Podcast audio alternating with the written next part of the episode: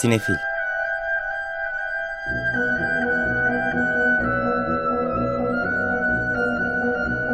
Hazırlayan ve sunanlar Melis Behlil ve Yeşim Burul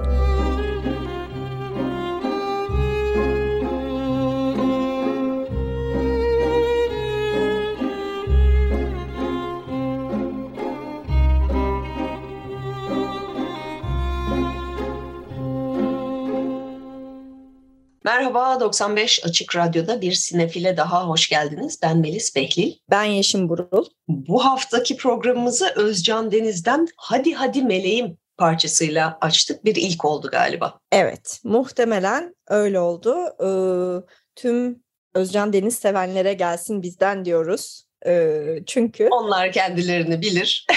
evet. Bu hafta çünkü e, vizyona giren prestij meselesi e, filmi var. Mahsun Kırmızıgül'ün yönettiğim. E, Özcan Deniz'de prestij müzikle aslında e, büyük atılımını yapmış şarkıcılardan biri Mahsun Kırmızıgül'ün yanı sıra onun hikayesinden birazcık daha bahsedeceğiz. Ama öncelikle e, bu haftaki program destekçimize ve teknik masadaki arkadaşlarımıza çok teşekkür ediyoruz. Evet, prestij meselesi bu senenin iddialı e, yerli yapımlarından e, hem Mahsun Kırmızıgül hem konu itibariyle de çünkü 90'lardan e, günümüze pre- prestij müziğin hikayesi ve de e, Özcan Deniz, Haluk Levent ve Mahsun Kırmızıgül'ün öyküsü.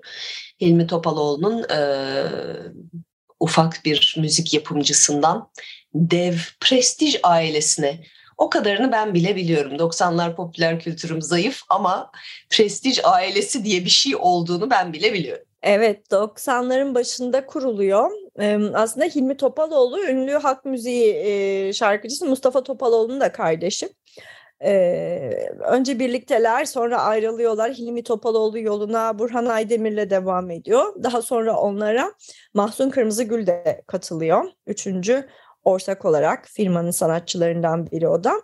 O dönemde hakikaten e, böyle bir sürü yeni yıldız çıkıyor. Bu arabeskin daha fantazi müziğe kaçan tarafında yeni isimler çıkıyor. Prestij müzik bunları hakikaten böyle bir e, aile gibi çatısı altında topluyor. Mahsun Kırmızıgül'ün yanı sıra Özcan Deniz ki o da Almanya'dan e, şarkıcı olmak üzere e, Türkiye'ye gelmiş bir genç yetenek ama onlara ilaveten Alişan, Mustafa Sandal, Ferhat Tunç e, gibi isimler katılıyor. Haluk Levent genç bir Anadolu e, rockçısı olarak e, prestij ailesi içerisinde ün ediniyor. Bir takım daha eski e, ünlü şarkıcılar da bu ailenin bir parçası oluyor daha sonra. Edip Akbayram gibi, Adnan Şenses, Kibariye gibi onlar da katılıyorlar. E, Gülşen'in de e, ilk albümlerini buradan çıkardığını hatırlamak lazım. Evet, Engin Hepileri, Eser Yenenler ve Aslıhan Güner başrollerde. Tabii son senelerde e, bu e, müzisyen, şarkıcı e, biyografileri bu kadar tutunca böyle bir şeyin gelmesi de çok şaşırtıcı değil. Birden fazla şarkıcıyı da bir arada e, aradan çıkarıp e, bir dönemi anlatan e, hem de içeriden birinin anlattığı e, bir hikayenin e, ciddi bir gişe potansiyeli var tabii. Yani fragmanları o kadar heyecan vermedi bana açıkçası. Daha ya potansiyel de olan bir hikaye aslında ama belki de içeriden birinin anlatmaması gerekiyordu. Bana aslında filmin kendisinden ziyade birdenbire şeyi fark ettim. Prestij ailesinden iki büyük yıldız çıktı diyebiliriz. Belki biri Mahsun Kırmızıgül, öbürü de Özcan Deniz. İşin ilginç tarafı ikisinin de sonradan birer yönetmen olmuş olması. Sinemaya geçmeleri ve e, çok popüler filmlerin yönetmenleri olmaları. Yani şu anda müzikten ziyade ikisinin de ağırlıklı sinemaya, sinema çalışmalarına... E, şey verdiklerini, daha ciddiyetle eğildiklerini söyleyebiliriz. Bu da ilginç. Haluk Levent de müzikten ziyade İçişleri Bakanlığı'na eğilmiş durumda zaten.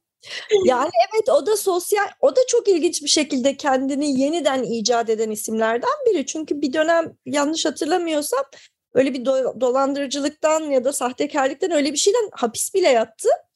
Ama çıkıp bir anlamda nedamet getirip kendini e, bu sefer tam anlamıyla e, sosyal sorumluluk meselelerini adayan o ahbap e, sosyal sorumluluk grubunu kurdu. Tüm Türkiye'de aktif e, gönüllülerden oluşan ve kendini bir anlamda iyiliğe adadı sonrasında.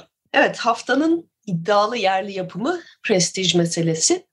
E, bu hafta 6 yeni film var vizyonda. İlginç bir vizyon aslında. E, az ama öz diyebiliriz. E, mesela yılın en fazla ödül adaylığı olan e, ve en çok ödül toplamaya da başlamış olan filmlerinden The Banshees of Inisherin bu hafta gösterimde. Martin McDonagh'ın e, son filminde başrollerde Colin Farrell, Brandon Gleeson, Carrie Condon ve Barry Keoghan yer alıyorlar. Ki hepsi de bu rolleriyle Oscar adayı. Evet, e, valla çok da yüksek şansları var e, bir kısmının. Yani aday oldukları pek çok dalda. E, bence. 9 dalda toplamda aday Oscar'larda. BAFTA'larda 10 dalda aday. Yani BAFTA'lar da sevmiş onlar işte. Evet. Onu net görüyoruz. Ee, Altın Küreler'de en iyi müzikal komedi film, senaryo ve müzikal komedi erkek oyuncu Colin Farrell ödül aldı. Ee, Venedik'te premierini yapmıştı film. Oradan da zaten en iyi senaryo ve erkek oyuncu ödülüyle ayrıldı. O yüzden hani hem festivaller hem ödüller e, gayet sevmiş durumda e, filmi. 1920'li yıllarda İrlanda'nın batısındaki adalarda geçen bir hikaye. Ee, eski iki dosttan birinin artık dost olmamaya karar vermesi üzerine gelişen olaylar. Evet, aslında küçük bir film, ee, şey bir hikaye ama aslında dostluk üzerine, kaybetme, kayıp üzerine İnsanları çok etkilediğini görüyoruz en azından yorumlara baktığımızda. Melis hep burada konuştuğumuz şeylerden biri Oscar'larla ilgili tahmin yapmak için normalde filmleri izlemek değil, filmlerin etrafındaki dönen tartışmaları takip etmek çok daha sağlıklı oluyor. The Banshees of Inisherin bu açıdan insanları böyle kalbinden tam 12'den vuran filmlerden biri oldu bu sene. Evet Martin McDonagh her ne kadar İrlanda asıllı olsa da daha çok mesela en son filmi Three Billboards Outside Ebbing, Missouri'ydi ee, ya da In Bruges'tü. Hani İrlanda'dan daha uzak filmler yapıyordu ama tiyatro için yazdığı metinler aslında daha önce de yazdığı iki oyunun bir nevi üçüncü parçası gibi böyle bir üçlemenin tamamlayıcısı gibi düşünmüş ilk başta bu hikayeyi. Ailesi hala İrlanda'da yaşıyor. Oyuncuların hepsi İrlandalı. E, o açıdan da böyle bir e, bu seneki Oscar'lardaki İrlanda çıkarmasının en önemli ayağı The Banshees of Inisherin. Bu hafta bir de e, Mısır'dan bir film var. Tarık Salih. İsveç'ten aslında. Yani evet ama onun dışında yani bu filmi yapması İsveç sağlamış diyelim ama hikaye Mısır. Evet. Ee, cennetten gelen çocuk Tarık Saleh'in yönettiği bu filmde e, Cannes'da dünya premierini yaptı ve oradan en iyi senaryo ödülünü aldı.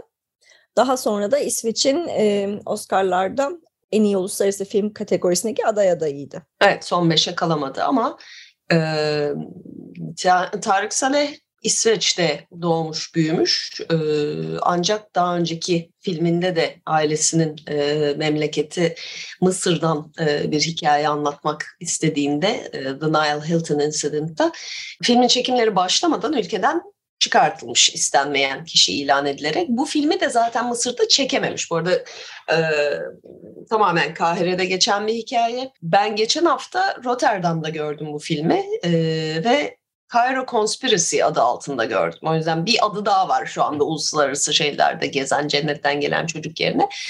Ee, aslında bence filmin hissine de daha çok uyuyor. Böyle bir El Eser Üniversitesi'nde işte İslam dünyasının en önemli merkezlerinden biri. Ee, bir yandan da tabii sonuçta bir kurum ne olursa olsun başındaki imam ölünce yerine birinin seçilmesi gerekiyor. Üç aday var. İşte biri Müslüman kardeşler tarafından, biri daha hükümet tarafından, biri daha aslında hiçbiriyle bir şeyi yok. Tabii ki e, hükümetin de bu konuda bir takım fikirleri var kimin başa gelmesi gerektiği konusunda. E, ve bilimum entrika e, dönüyor işin içinde. E, bütün bunların ortasında da kendini bulan Adem adında üniversiteye yeni kabul edilmiş e, saf, en azından başında saf ama aslında herkesin potansiyel içinden neler çıktığını da gösteren e, Adem e, bizim takip ettiğimiz ana karakter. Tarık Saleh bu film için de izin alamamış e, Kahire'de çekmek üzere. Ben de filmi seyrederken hatta fotoğraflarında bile böyle bak ne kadar Süleymaniye'ye benziyor. O kadar etkili ki tabii Osmanlı merkez buradaki camiler gibi orada da yapmışlar derken bütün o çekimlerin aslen Süleymaniye'de gerçekleştiğini e, fark ettim filmin sonunda. O açıdan hani İstanbul'da seyretmenin de öyle bir keyfi olacaktır. Çok da güzel çekilmiş. Yani böyle bir entrika hikayesi izlemek isteyenlere e, herkesin birbirini arkasından bıçaklamakla meşgul olduğu bu haftanın e, ilgi çekici filmlerinden biri de Cennetten Gelen Çocuk. Başrollerde de Tafik Barhom, Fares Fares, Muhammed Bekri ve Mehdi Dehbi yer alıyorlar. Evet aslında bir nevi siyasi gerilim filmi diyebiliriz. Evet, evet. Evet, El Eser e, şeylerinde geçen, koridorlarında geçen. Bu hafta bir gerilim filmimiz daha var. O da belki de dünyada gerilim filminin en filmlerinin türünün en usta isimlerinden biri. M. Night Shyamalan. Shyamalan çok hayranı da olan bir isim. Son dönemde yaptığı filmler daha ilk dönem filmlerine göre o kadar ilgi görmedi ama el halükarda farklı şeyler yapan, farklı anlatım yöntemleri deneyen ve seyirciyi şaşırtmayı seven bir yönetmen. Ee, son filmi Knock at the Cabin, e, kulübeye tıklat. Niye ben, böyle? Ben o isimde çok problem var. yani hep böyle internette tıklar gibi. Hani belki sonuçta Şayamalan filmi bir noktada öyle bir numara çıkıyor diyeceğim ama öyle de görünmüyor. Yani kulübenin kapısını çalma yani bilemiyorum. Ya da birileri kapıyı tıklattı falan. Hani kulübenin Kapıda biri var. Tıklatmayız çünkü genel olarak. Kapıda biri varı öneriyorum ben. Evet. E, filmin başrollerinde kapıda biri yok dört kişi var bu arada. Kapıda hakikaten birileri var. E, filmin başrollerinde Dave Bautista, Jonathan Groff, Ben Aldridge ve Nikki Amuka Bird yer alıyorlar bir aile ormanda bir kulübede tatil yaparken hep kötü şeyler olur zaten. E, dört kişi geliyor. Silahlılar ama saldırgan da değiller. Sadece diyorlar ki dünyanın sonunun gelmesini engellememiz için sizin ailenizden üç kişiden birini seçip kurban etmeniz lazım. E bu da haliyle kabul edilecek bir şey değil pek kolay kolay çünkü ne biliyoruz dünyanın sonunun geleceğini. Ben niye öldüreyim aile üyemi diyor onlar da haklı olarak. Ee, ama olaylar gelişiyor. Bir romandan uyarlama bu. Bir 2018 yılındaki The Cabin at the End of the World, Dünyanın Ucundaki Kulübe diyebiliriz. Paul Tremblay'in yazdığı. Ee, ismini değiştirmiş çünkü hikayeyi de bir miktar değiştirmiş e, Şayamalan. Sonunu da değiştirmiş. Yani yazarla da görüşüp ben başka türlü yapmak istiyorum demiş. O yüzden hani oradan uyarlama ama başka bir yere gitmiş. Yani Shyamalan filmlerinden beklediğimiz böyle çeşitli twistler ve de doğaüstü durumlar yine karşımızda. Şöyle biraz baktık e, eleştirilere daha yeni çıktı. Dünyada da bu hafta sonu gösterime giriyor. O yüzden çok fazla da şey henüz yok. E, biraz bölünmüş gibi yine sevenler sevmeyenler Shyamalan'da genelde gördüğümüz gibi e, izleyiciyi ve eleştirmenleri yine bir miktar bölmüş. Şayamalan sevenlere kulübeye tıklat diyoruz bu hafta. Evet, e, bu hafta yine bir yerli cinli korku filmimiz var. Yerli cin filmi Musallat 3. Bu da Musallat serisinin son filmi. Özgür Bakar yönetmiş bu sefer. İlk iki filmi Alper Mesci yönetmiştim. Başrollerinde Kurtuluş Şakir Ağaoğlu, Pelin Su Çileli, İbrahim Aslan ve Elçin Atamgüç yer alıyorlar. Evet ilk film 2007'deydi. Musallat aslında yani özür dileyerek şu espriyi yapmak zorundayım. Bu cin filmlerini başımıza musallat eden filmlerden, dizilerden biri. Ee, ama o gelenekten de geldiği için en azından fragmanı izlenebilir seviyede. Çünkü e, biz size ifade etmeye çalışıyoruz her hafta bu cin filmlerini amatöre benziyor diyerek hakikaten öğrencim getirse kabul etmeyeceğim seviyede filmlerin fragmanları dönüyor ortalıkta. Musallat 3 en azından bu açıdan e, düzgün bir iş e, çıkarmış. Hani sanat yönetimi olan, görüntü yönetmeni olan hatta basın bülteninde özellikle yazılmış sanat yönetmeni şudur, görüntü yönetmeni budur. Bunları yapan insanlar var. Biz buna özen gösterdik diye hakikaten o görünüyor. O 2007'de başlayan olayların sonucunda oradaki e, oğlunu ve gelinini kaybeden Burhan bir akıl hastanesine e, yerleştirilmiş ama orada da cinler musallat olmaya devam ediyorlar. Evet, sömestr tatilinin son hafta sonuna girerken küçük dinleyiciler için de bir filmimiz daha var. Mamiz, Mumyalar. Juan Jesus Garcia Galoha yönetmiş. E, Türkçe kimin seslendirdiğini bilmiyoruz ama İngilizcesini bayağı iyi isimler seslendiriyor. Sean Bean, Eleanor Tomlinson, Hugh Bonneville gibi. E, bu sefer de mumyalar var. Evet, mumyalar kendilerini bir şekilde günümüz Londra'sında buluyorlar bir yüzüğün peşinde. Evet, bu hafta dediğimiz gibi vizyonda yılın öne çıkan filmleri var. Bizim özellikle önereceğimiz The Banshees of Inisherin e, Oscar'larda da çok adı geçecek filmlerden biri diyebiliriz şimdiden. Evet, e, zaten 9 adaylıkla geçiyor. Bir yandan tabii sinematek etkinlikleri devam ediyor. Ee, özellikle yoğun bir haftadayız. Ee, yarın saat 4'te mesela Genç Alman Sineması paneli var. Kluge'den Fassbinder'e yeni bir dil arayışı. Ee, panelde sinema tarihçisi ve sergi küratörü Daniela Zanwald ve sinema yazarı Fatih Özgüven konuşmacı. Ee, yine aslında Alman sineması uzmanı Engin Ertan da moderatör olarak e, görev alacak. E, bu sürmekte olan gösterimleri takip edenler için e, keyifli bir panel olacağını tahmin ediyorum. Bir diğer etkinlik ise 5 Şubat Pazar günü saat 2'de Mahmut Fazıl Coşkun'un son e, filmi belgeseli Crossroads gösterilecek ve onun ardından e, Vuslat Saraçoğlu moderatörlüğünde e, yönetmen Coşkun'la bir söyleşi olacak.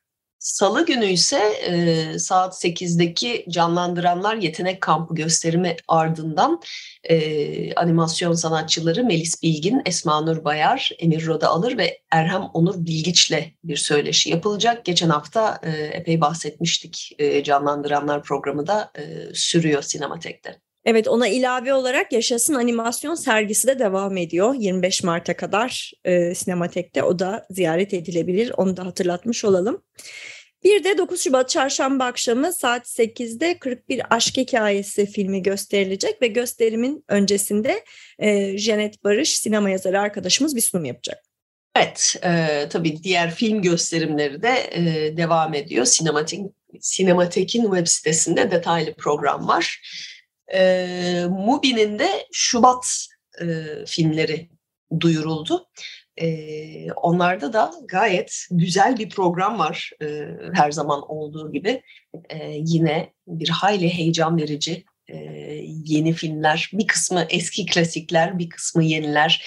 Eskilerden mesela hatta evvelsi gün başlayan Peter Bogdanovich'in yaptığı The Great Buster, A Celebration muhteşem Buster, Buster Keaton belgeseli ki önümüzdeki günlerde de bir takım Buster Keaton filmleri bu ay boyunca e, Mubi'de gösterime girecek. Bunların ilki de e, 5 Şubat'ta gösterilecek olan Seven Chances Buster Keaton'ın 1925 yapımı filmi. Evet, e, çok sayıda film var Melis'in de dediği gibi dikkatimizi çeken ama bizim özellikle size hatırlatmak istediğimiz filmlerden biri 8 Şubat'ta gösterime girecek olan Müjdeler Var Yurdumun Toprağına Taşına Erdi Sinemam 100 Şeref Yaşına. E, Hakkı Kurtuluş ve Melik Saraçoğlu'nun birlikte yönettikleri bir orta metraj belgesel bu. E, türler arası bir e, farklı anlatım tekniklerini kullanan ama genel olarak aslında Türkiye'de sinemanın 100. yılı şerefine çektikleri tarif etmesi de çok zor ama e, ee, İstanbul Modern bu filmleri yaptırmıştı 2014'te işte Türkiye sinemasının 100. yılı kabul edilen e, dönemde. E, tam da hani kabul etmeli miyiz, etmemeli miyiz? Ulusal sinema nedir? Bu e, işte 1914'teki meşhur Aya Stefanos anıtının yıkılışı gerçekten yapıldı mı, yapılmadı mı? Yapıldıysa nerede o film, niye kimse görmedi sorularına değinen daha sonra yapacakları filmlerden Dermansız'ın bence öncüleyen, hafif tarzı onu da hatırlatan. Orta bile değil 20 dakika falan gibi hatırlıyorum. Ben görmüş olma ihtimaliniz çok düşük çünkü hakikaten sadece o dönem modernde gösterildi. Bir iki defa daha öyle özel gösterimler oldu. Ama hakikaten çok keyifli, komik bir belgesel. E, demişken bu arada Dermansız da e, ayın ilerleyen günlerinde 15 Şubat'ta Mubi'de izlenebilir olacak. Evet haftaya Dermansız'dan biraz daha bahsederiz diye düşünüyorum. 9 Şubat'ta ise yakın dönem animasyon sinemasının güzel işlerinden biri Kırmızı Kaplumbağa e, Mubi'de seyircilerle buluşuyor. O da 2016 yapımıymış. O da çok hoş bir filmdi. O sene bizde vizyona da girmişti. Şimdi Mubi'de seyircileriyle buluşacak. Evet 10 Şubat'ta Cehennem Boş Tüm Şeytanlar Burada var ki geçen sene festivallerde en çok adını duyduğumuz kısalardan biriydi. E, hatta başka bir kısa yönetmeninin ya biz zaten gitmeyelim artık başka festivale o alsın bütün ödülleri dediğini duydum yani ay boyunca dediğim gibi farklı farklı filmler e, Hakkı Kurtuluş, Melik Saraçoğlu gösterimleri devam ediyor. Buster Keaton'dan başka filmler de girecek. E, Carla Simon'un Alcarras'ı e, Mubi'ye gelecek. Ama bir de özellikle kaçırmış olanlara Steve McQueen'in yönettiği 2011 yapımı Shame, Utanç filminin de Mubi'ye e, 12 Şubat itibarıyla geleceğini duyurmuş olalım. Evet, e, Movie'den sonra festival haberleriyle devam edelim istiyoruz. 42. Ee, İstanbul Film Festivali e, ulusal yarışma ve Seyfi Teoman en iyi ilk film ödülü jürilerini belirledi. Onları e, duyurdu geçtiğimiz hafta. Ulusal yarışmanın jüri başkanlığını bu yıl Emin Alper üstlenecek. Evet, yönetmen, senarist Emin Alper'e, e, oyuncu Farah Zeynep Abdullah, görüntü yönetmeni Emre Tan Yıldız, kurgucu Aylin Zoe Tinel ve yazar Seray Şahiner eşlik edecekler bu seneki festival e, ana jürisinde, ulusal jürisinde. Seyfi Teoman en iyi ilk film ödülü jürisinde ise yönetmen ve yapımcı Tayfur Aydın, yönetmen Nazlı Elif Durlu ve yapımcı yönetmen Çadi Zenedin yer alıyor. Bir de yine İstanbul Film Festivali'nden e, bir çağrı var. Her sene bunu duyuruyoruz. E, genç ustalar bölümü için yine bir genç jüri oluşturuluyor. 18-25 yaş arasında Türkiye'de ikamet eden sinema öğrencilerinden oluşturulacak jüri. E, başvurular 30 Ocak 13 Şubat tarihleri arasında yapılıyor. E, hala biraz süre var e, film.iksv.org'dan daha detaylı bilgiler de edinilebilir. Genç dinleyicilerimize hararetle tavsiye edeceğimiz bir e, etkinlik olur sinema öğrencileri için. Hakikaten festivalde e, tam akreditasyona sahip olmak kendi başına zaten e, müthiş bir deneyim. Evet, festival demişken henüz daha bitmemiş olan bir festivale daha uzanalım. Çünkü geçtiğimiz hafta sonu Melis Rotterdam'daydı birazcık Rotterdam havası soludu geldi bizim için. Evet, maalesef çok film havası soluyamadım çünkü hasta oldum ve film seyretmeyi planladığım saatler e, işte sıcak bir şeyler içip e, ilaç alarak ve mızmızlanarak geçti biraz ama e, Cairo Conspiracy'yi görebilmiş oldum. Bu hafta da vizyona girdi. E, genel hava bir kere şeyi çok hoştu. Herkesin böyle iki senedir ilk defa dönüp full yüz yüze yapılıyor olması onu e, İstanbul Festivali'nde de hissetmiştik biraz. Hani Rotterdam onu ilk şimdi yaşadı. Rotterdam'ın benim çok sevdiğim tarafı sanatla da çok yakın ilişkiler kurması. Mesela Steve McQueen'in yeni projesi Rotterdam için yaptığı bir proje özellikle geçen hafta e, festival boyunca gösteriliyordu. E, şehrin çeşitli yerlerine yerleştirilmiş farklı video enstalasyonları mevcuttu. E, tabii onları sıfır derecede gezmeye kalkmasaydım herhalde daha iyi olacaktı diye de düşünüyorum. Neyse ee, bir de bir özel VR gösterimi vardı. Mesela dört farklı işin gösterildiği bir e, büyükçe bir salon gibi bir yerde. Hepsi için ufak bir sahne düzenlemişler neredeyse. O hoştu. Hepsinin farklı şekillerde oturarak, ayakta veya bir tanesi salıncakta denim, deneyimlenebiliyordu. Bence çok iyi işler olmasa bile yaratılan mekan e, ve sunum şekli e, ilgi çekiciydi. E, Rotterdam yenilikçi olmasıyla bilinen bir e, festival. Ana yarışma e, Altın Kaplan'ın yanı sıra bir de Bright Future, Parlak Gelecek bölümü var. Orada mesela sadece ilk filmler gösteriliyor. E, ilk filmler bölümünde e, Umut Subaşı'nın Sanki Her Şey Biraz Felaket filmi vardı. Onu izleme şansım oldu. E, bir ilk film olarak bence gayet başarılı. Böyle hem dramatik e, ama onunla biraz da dalga geçen zaten e, şey diye sunuyorlar e, günümüz İstanbul'unda depresyonda dört milenyalin hikayesi diye. E, film kendi hani o ilk film olmanın da getirdiği sınırlarını, bütçesizliğin sınırlarını gayet iyi bilip onun içinde çok minik ve tatlı bir şekilde öyküsünü anlatıyor e, yönetmen ve oyunculardan biri de ve yapımcısı da oradaydı. Güzel bir Q&A gerçekleştirdiler. Ee, tabii Cinema Regained bölümünde işte eski filmler, sinema tarihi üzerine belgeseller olan bölümde e, geçtiğimiz haftalarda da bahsetmiştik. Kavur belgeseli gösterildi. Ee, ilk gösteriminde ben de vardım. Gayet e, heyecanlı bir şekilde bölümün programcısı sundu. Ee, ben daha önce farklı versiyonlarını izlemiştim ama bu son halini büyük perdede, güzel bir salonda, iyi bir e, projeksiyon ve sesle izlemek hakikaten çok keyifliydi. Yani e, yönetmen ve ekip e, öğrencilerimiz diye demiyorum sadece. Bence Kavur'un hissiyatını da verebilen ve ona gerçekten bir hayranlıkla bakan e, ve sadece hayatını özetlemekle yetinen değil. Hatta neredeyse hani çok detaylı bir şekilde ona girmiyor bile. Daha çok o hissini aktarmaya çalışan ve günümüzde bir sinemacının kavura baktığında ne gördüğü üzerine kafa yoran bir film. Ee, çeşitli sorular da geldi. İkinci gösterimde daha da yoğun bir e, soru cevap olmuş e, sonrasında. E, konuşanlardan benim şahit olduğumda e, şey diyenler oldu. Sonra review'larda da eleştirilerde de çıktı bu. Hani hiç cover filmi izlemedim ben ama bu film hani beni de içine aldı ve bana nasıl biri olduğunu, nasıl bir sineması olduğunu anlatabildi e, diyen izleyiciler vardı. O da çok hoştu hakikaten.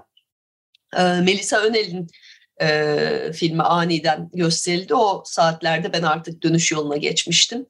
E, kurak günlerde gösterilecekti. Bir de salı günü bir panel gerçekleştirildi. E, Türkiye'den de e, Nadir Öperli'nin katıldığı, Aslı Özge'nin de yanılmıyorsam katıldığı e, bu e, işte Filmmakers at Risk çeşitli e, tehdit altında ya da hapiste olan sinemacıların durumlarının e, değerlendirildiği o da e, epey bir ses getirdi maalesef ben döndükten sonraydı. Ödülleri haftaya duyurabiliriz. Dediğim gibi daha deneysel bir festival olduğu için genelde öyle hani çok büyük star isimler olmuyor o Altın Kaplan'ı alan ama 3-5 sene sonra onları daha büyük festivallerde star isim olarak görebiliyoruz. Daha keşifçi bir festival Rotterdam. Evet, Rotterdam'dan yavaş yavaş Atlantik'in öbür yakasına e, Amerika'ya doğru ilerleyelim ve içinde bulunduğumuz ödül döneminin tabii ne denir en büyük ödülleri Oscar'larla alakalı geçtiğimiz hafta içerisinde bir tartışma yaşandı. Biz geçen hafta uzun uzun adaylıkları konuşmuştuk kendi aramızda ve orada Andrea Riseborough'ın e, beklenmedik adaylığının e, hani o sürprizi de değerlendirmiştik ama bu arada çok ciddi tartışmalar da açıldı. E, Riseborough'ın adaylığı çünkü hiç böyle klasik bir e, Oscar kampanyası sonucunda elde edilmemişti. Bu da açıkçası birazcık bizim değerlendirmemizle sektörün e, hatta endüstrinin önde gelen Ve bu adaylık meselesine ciddi para yatıran bir takım e, büyük başlarını rahatsız etti diye düşünüyorum. Evet, e, geçtiğimiz hafta sonunda hadi hadi neyse kabul ettik açıklaması geldi akademiden. Bir de çeşitli değişiklikler yapacaklarını duyurdular. Nasıl kampanya yapılabilir diye. Biz de onu merak ediyoruz. Yani kampanya yapılıyor sonuçta. Ve kampanya Aslında biraz belki kadar. önce şeyi özetleyelim mi? Neye itirazları oldu? Küçük kampanya, para harcanmamı, ben para harcanmamasına diye özetlemek istiyorum bunu. Yani böyle demiyorlar ama esas mesele bu. Ama ortaya sundukları mazeret işte bu kampanya yapan aslında oyuncunun kendisi değil yönetmenin eşine suçluyorlar. Yönetmenin eşi arkadaşlarını arayıp demiş ki efendim işte yani şeylerinizi e, oylarınızı verirken zaten adaylığı garanti olan şunu şunu yazmayın Andrea'yı yazın. Yani çok iyi oyunculuğu var onu kimse görmeyecek diğer ve çok ilginç bir şekilde adını andı o iki kişiden işte biri e, Viola Davis, e, Woman King'le öbürü de Till filmindeki e, rolüyle e, neydi o oyuncunun adı? Deadweiler. Deadweiler, Daniel Deadweiler'ın. O ikisi zaten nasıl olsa alıyorlar adaylık. O yüzden hani onları yazmayın, Anca'ya yazın diye e, arkadaşlarını aradığım e, artı onun üzerine pek çok akademi üyesinin ki biz bundan bahsetmiştik. Oyuncunun sosyal medyada kendi hesaplarında acayip bir performans izledim. Çok beğendim. Mutlaka izleyin. Mutlaka adaylığı hak ediyor. Kate Blanchett'in ödül konuşmasında bu seneki iyi performanslar diye ilk söylediği isim olması. Falan gibi şeylerden dolayı ay eyvah işte kampanya yapma kurallarını çiğnediler mi acaba? Biz bir değerlendirelim Andrea Riseborough'un e, adaylığını diye bir tantana koptu ve hakikaten kendi içlerinde bir araştırma başlattılar ve Melis'in dediği gibi o araştırma sonucu iyi peki tamam şimdilik kalsın adaylığı ama biz bu işte adaylık kampanyası süreçlerini daha net tasarlayalım e, neyin yapılıp neyin yapılamayacağını dair çok daha net e, bir rehber oluşturalım demişler. Bu da tabii Melis'in dediği gibi tamamen e, çok ikiyüzlüce bir yaklaşım. Çünkü zaten değil mi? Endüstrinin temel şeysi çok büyük paralar harcayarak bu kampanyaların yapılıyor olması. Evet. Yani tabii orada şey meselesi de var. Sonuçta yine iki siyah oyuncu kazık yemiş oldu. Onlar dışarıda kalmış oldu. Ama hani şeyin arkasında Viola Davis'in arkasında da çok büyük bir PR şeyi var o The Woman King gayet ciddi bir şekilde ileri hani sürüldü sonra herhangi bir adaylığı olmasa da hani Bence Viola Davis'in en iyi performansı bile değil bu arada çok abartılı. Ben filmi de sevmiyorum zaten. O tabii tartışmaları yoğunlaştırdı. Yani ne bileyim Gwyneth Paltrow aday olacaktı da olmadı durumu olsaydı kimse bunu tartışmıyor olurdu gibi geliyor bana. Aa, onun yerine Riseborough oldu ne güzel olurdu. Bence esas tartışmamız Ana de Armas'ın Blonde'la nasıl aday olabildiği. Mesela. Mesela. Yani film ayrı kötü, performans ayrı bence şey. E, yani kötü bir filmdeki vasat bir performansın oraya aday olması hiç konuşulmazken e, bunun konuşuluyor olması da çok şey yani. E, evet, dediğin yani gibi. biraz şeyin de önünü kesiyor. Başka türlü ufak filmlerden gelebilecek böyle bir grassroots kampanyaları denilen işte insanların e, desteklemek isteyeceği e, çünkü sonuçta tamam tanıdık şu bu ama hani o sosyal medyada bu filmi duyuran ve beğendiğini söyleyen insanlar da sadece arkadaş hatırına iyi olmayan bir performansı böyle öne itmezler. Yani kendi şeyleri de prestijleri de var işin ucunda e, hani başka ileride başka biri için faydalı olabilecek bir şeyin de önü kesiliyor böylece. Yani o kampanyayı yapacak paran yoksa ki To Leslie filminin öyle bir parası bütçesi yok tamamen hani bağımsız ufacık bir film. iyice önünü kapamış oluyor. Yani daha küçük bütçelilerde işte mesela Till de çok büyük bir film değil ama bütün yatırımını Daniel Deadweiler'a yapıyordu ve onun için çok ciddi bir kampanya sürdürüyorlardı. Endüstri yayınlarına baktığımız zaman da bu meseleyi böyle ciddi ciddi tartışıyormuş gibi duran e, mecraların da bütün bu endüstrinin önde gelen e, firmalarının e, daha çok büyük reklamlar alan yayınlar olduğunu görüyoruz. Yani Vanity Fair'inden e, diğerlerine kadar bütün o sektörel dergilere varıncaya kadar Variety başta. Variety başta tabii onların hepsi. Yani bu bir incelenmeli, bu bir araştırılmalı. Bakalım ne olacak gibi böyle bıdı bıdı ciddi bir ses tonuyla o değerlendirme yazılarını yazıyor olmaları da ayrıca yani bayağı sinir bozucu. Çünkü herkes onların da ne yaptığının gayet farkında. Evet. Akademiye kızıp eğleniyoruz. Evet. ya da sektör. Akademiye kızmışız, akademinin haberi var mı derken. Evet. E, bu hafta aslında esas daha üzücü bir haberimiz var. E, oldukça can sıkıcı. Bizim de Perşembe günü haberimiz oldu. Ama ünlü İranlı yönetmen Cafer Panay ki Temmuz ayının e, başlarından beri e, İran'da hapiste e, açlık grevine başlamış. E, serbest kalıncaya kadar da devam edeceğini e, avukatı e, vasıtasıyla duyurmuş kamuoyuna. Evet, şimdi başlamasının nedeni e, anladığım kadarıyla bir itirazda, haklı bir itirazda bulunmasına rağmen mahkeme e, anlamsızca bunu reddetmiş. Hani bize de yabancı olmayan şeyler e, ve bunun sonucunda benim yapabileceğim başka hiçbir şey olmadığına karar verdim diye bir e, beyanatla e, açlık grevine başlayacağını duyurmuş Cafer Panahi kısa sürede çıkacağını ve İran'dan daha iyi gelişmeler duyacağımızı da ümit ediyoruz.